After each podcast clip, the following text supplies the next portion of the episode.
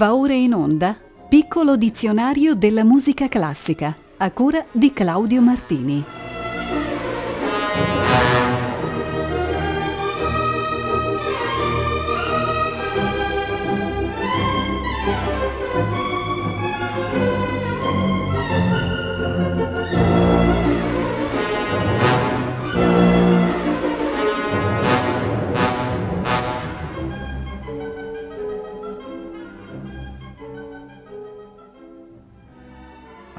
E tutti voi, buonasera da Claudio Martini. Iniziamo oggi con il sostantivo inglese dirge, traducibile con canto funebre o lamento di dolore e lutto.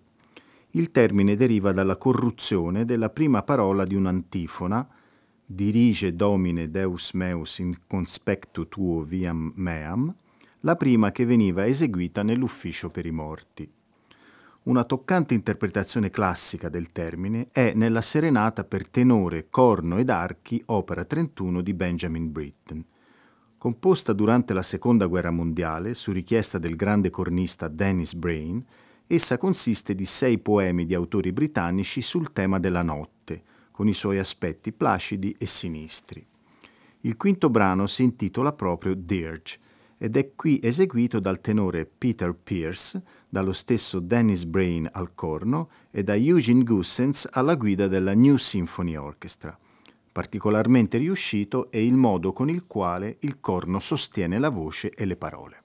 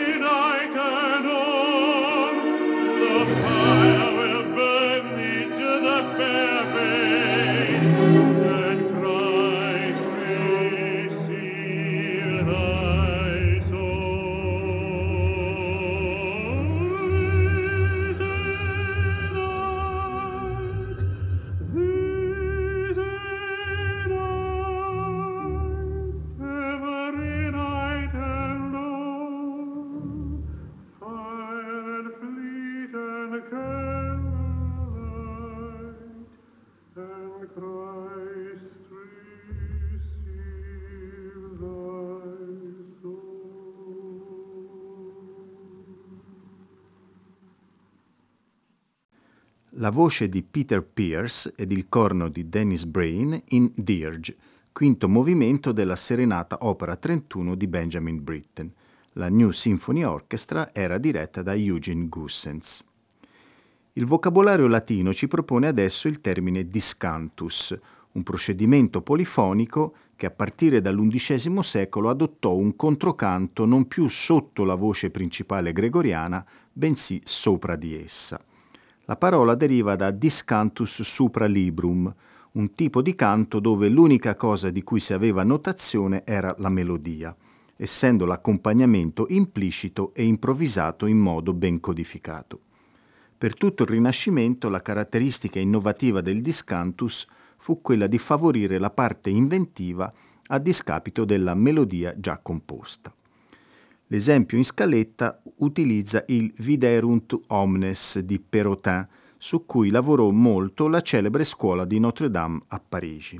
In questa interpretazione dello Hilliard Ensemble potrete notare che sulle parole omnes e dominus la voce superiore accompagna quasi nota per nota la melodia liturgica. Thank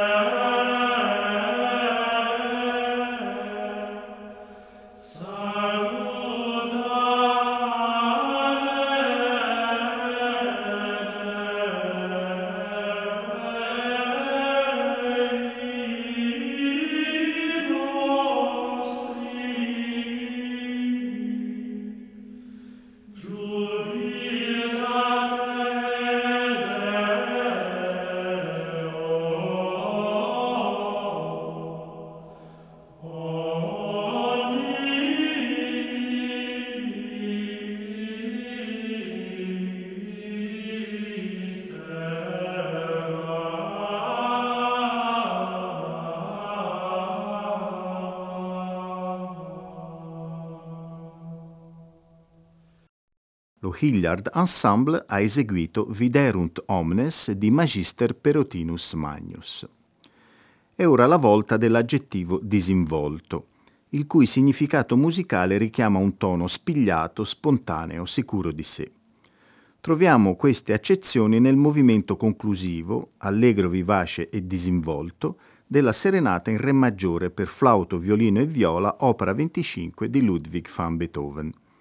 È questa una sua opera giovanile databile tra il 1796 ed il 97, che per struttura e per qualità della musica si avvicina più al divertimento che al quartetto. L'allegro conclusivo contiene un cordiale e sano buon umore, condito da una discorsività infantile che solo il virtuosismo del flauto riesce a rendere pungente. Scriverà Roman Vlad a proposito. La sfrenata allegria di questo finale non troverà più seguito nell'opera beethoveniana. Egli saprà certamente scrivere ancora della musica allegra, ma con uno sforzo di volontà, e dunque senza la spontaneità e la reale disinvoltura di questo finale. Ascoltiamolo dal Melos Ensemble di Londra.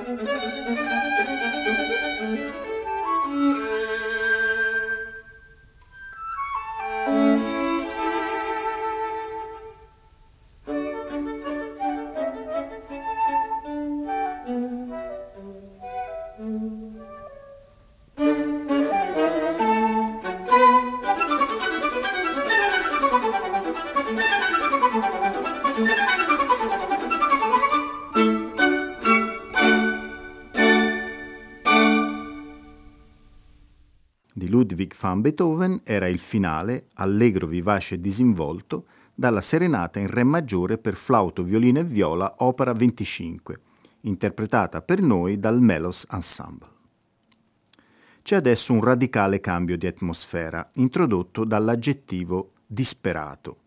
Esso è usato in Stele, opera 33, composizione per orchestra dell'ungherese Gheorghi Kurtag. Il brano, originariamente pensato per il pianoforte, fu completato nel 94 e dedicato a Claudio Abbado ed ai Berliner Philharmoniker. Il secondo movimento di Stele, doloroso e disperato, si caratterizza per un feroce e violento vociare che poi sfocia in grandiose sonorità. Sembra che Kurtag voglia deliberatamente tenere insieme i due diversi sentimenti per generare un clima di caos, e per ricondurre poi tutto alla bellezza della musica. Lo stile compositivo rimanda alla severa struttura formale di Webern, arricchita dall'uso dell'eco sia all'interno dei brani sia fra un brano e l'altro, in un ampio gioco di rimandi e di allusioni. Ed ora Abbado e i Berliner.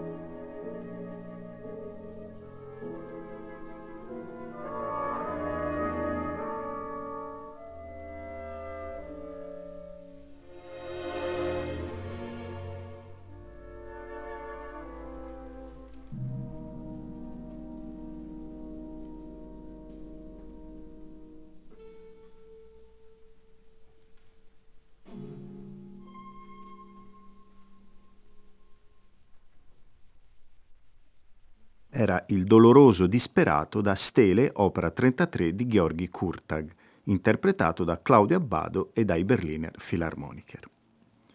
Passiamo adesso ad un altro aggettivo, dispettoso. Esso si riferisce alla tradizione degli stornelli a dispetto, una forma tipicamente romana di sfottersi a vicenda in musica. Il gioco poetico e musicale sta nell'attendere la fine della strofa senza reagire, per poi restituire la cortesia convinti di aver avuto l'ultima e vincente parola. Questi stornelli, brevi e diretti, cantati dalle popolane da balcone a balcone o dai carcerati di Regina Celi, venivano ripresi e tramandati da cantori di strada, carrettieri o venditori, per le vie di Roma e dei paesi vicini. Eccovene un esempio celebre. Sono gli stornelli dispettosi cantati negli anni 50 dal grande Claudio Villa, qui accompagnato da Lucia Rossani. vola stornello e sfoglia fiore de noce. Stasera canto a quella che più mi piace. Stasera canto a quella che più mi piace con tu parole voglio metterla in croce.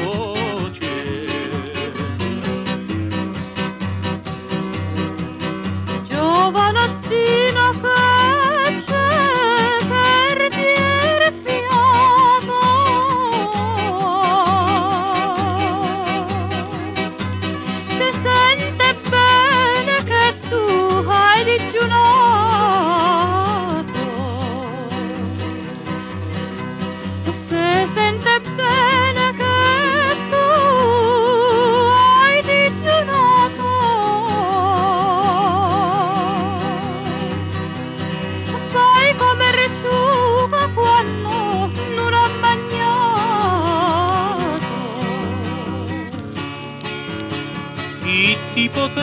capire, fanciulla bruna?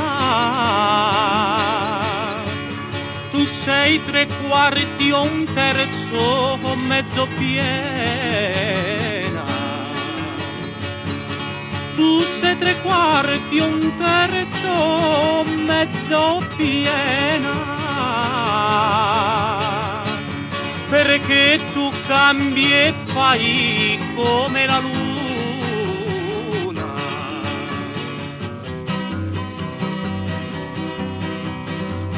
como el pujardo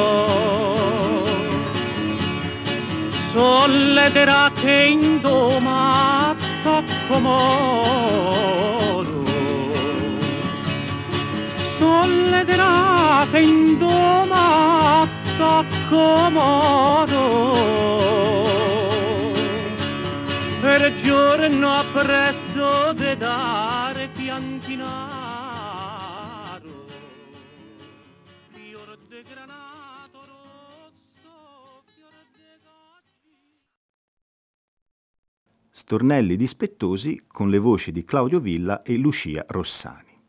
Siamo ora ad una parola importante della teoria musicale, ossia dissonanza. Essa è la connessione di suoni tra loro estranei o appartenenti ad accordi differenti, ossia il contrario esatto di consonanza. Una delle opere più conosciute di Mozart è il quartetto numero 19 in Do maggiore, detto delle dissonanze. Fu eseguito per la prima volta in casa di Mozart alla presenza di Haydn, cui era dedicato. Le prime 22 battute hanno fatto discutere generazioni di critici musicali per l'inserimento di un La bemolle sullo sfondo di un La naturale e perché l'alterazione introdotta crea un senso di instabilità e di attesa in tutto il movimento, cosa inaudita allora. Il padre di Wolfgang, malgrado tutto, disse che il quartetto era composto in maniera eccellente e Haydn, quella sera stessa, gli rivolse la celebre frase Io vi dico di fronte a Dio, da uomo sincero, che vostro figlio è il più grande compositore che io conosca di nome e di persona, ha gusto e possiede al sommo grado l'arte del comporre. Ascoltiamo la versione del quartetto Emerson.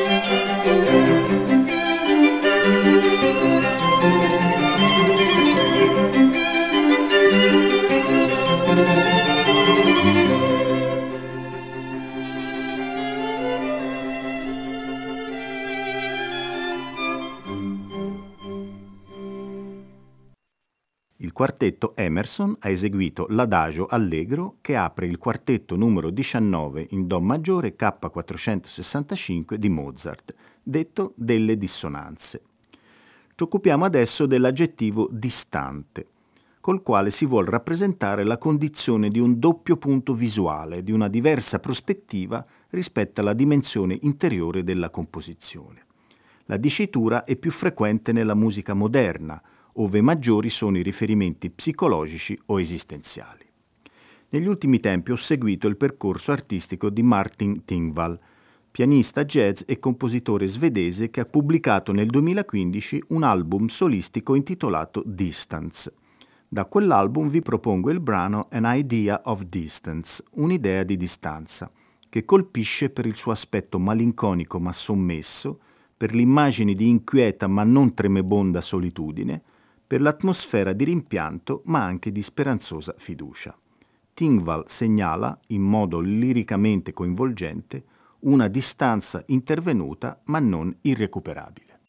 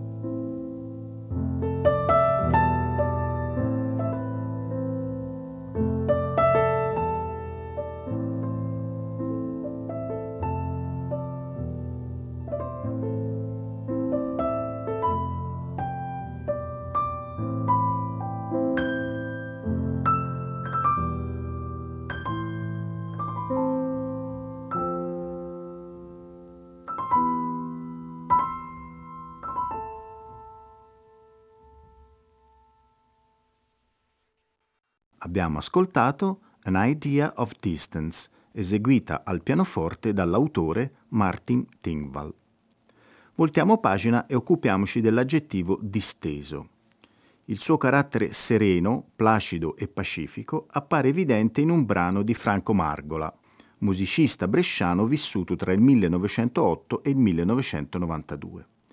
Margola è assai poco conosciuto, ma è compositore di spiccata personalità fondata sul rispetto per la forma classica e la scrittura polifonica, per il costruttivismo della musica italiana del 6-700, per la cantabilità dei temi. Margola sperimentò anche soluzioni armoniche nuove e osò una sintesi tra il suo personale linguaggio e la tecnica dodecafonica, ma non oltrepassò mai i confini della tonalità. Ecco il primo movimento, molto breve, della sua partita per oboe ed archi, andante disteso.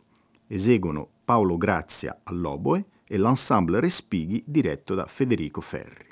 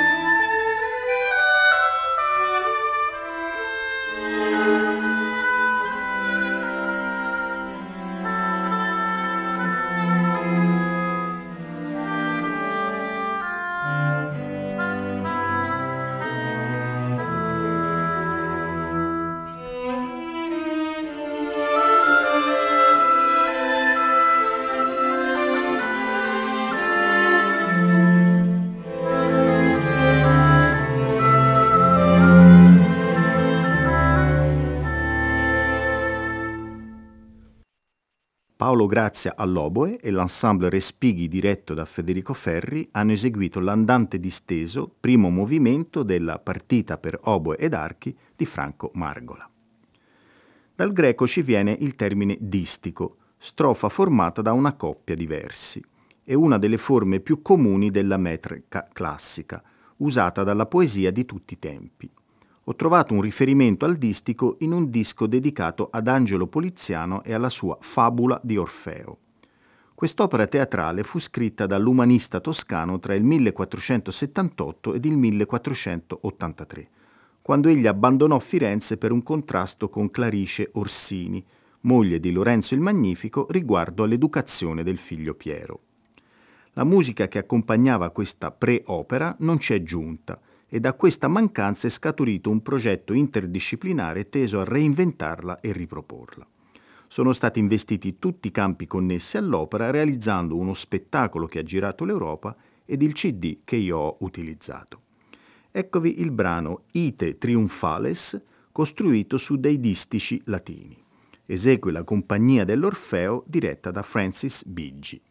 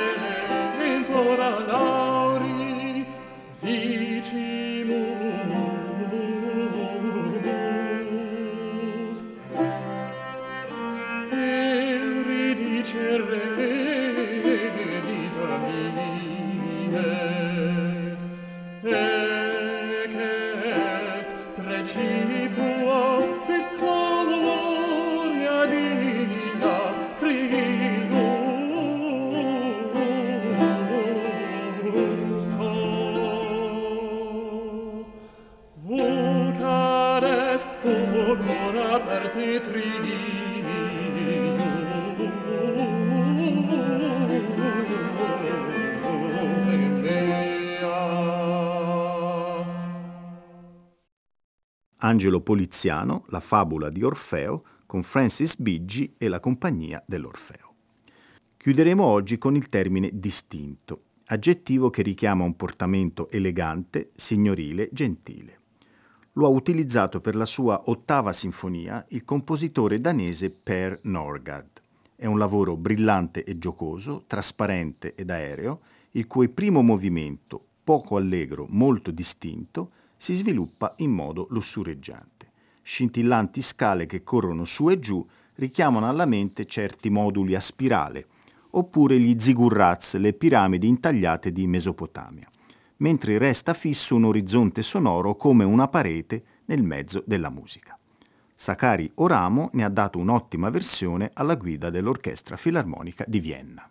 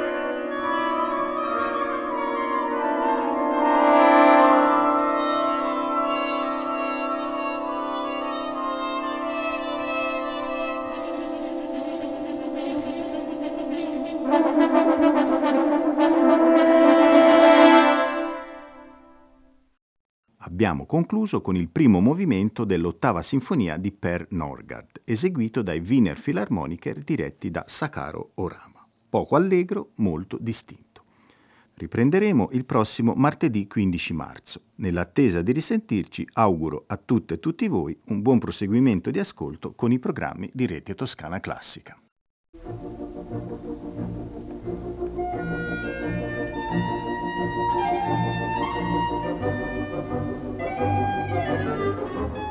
Abbiamo trasmesso Piccolo dizionario della musica classica a cura di Claudio Martini.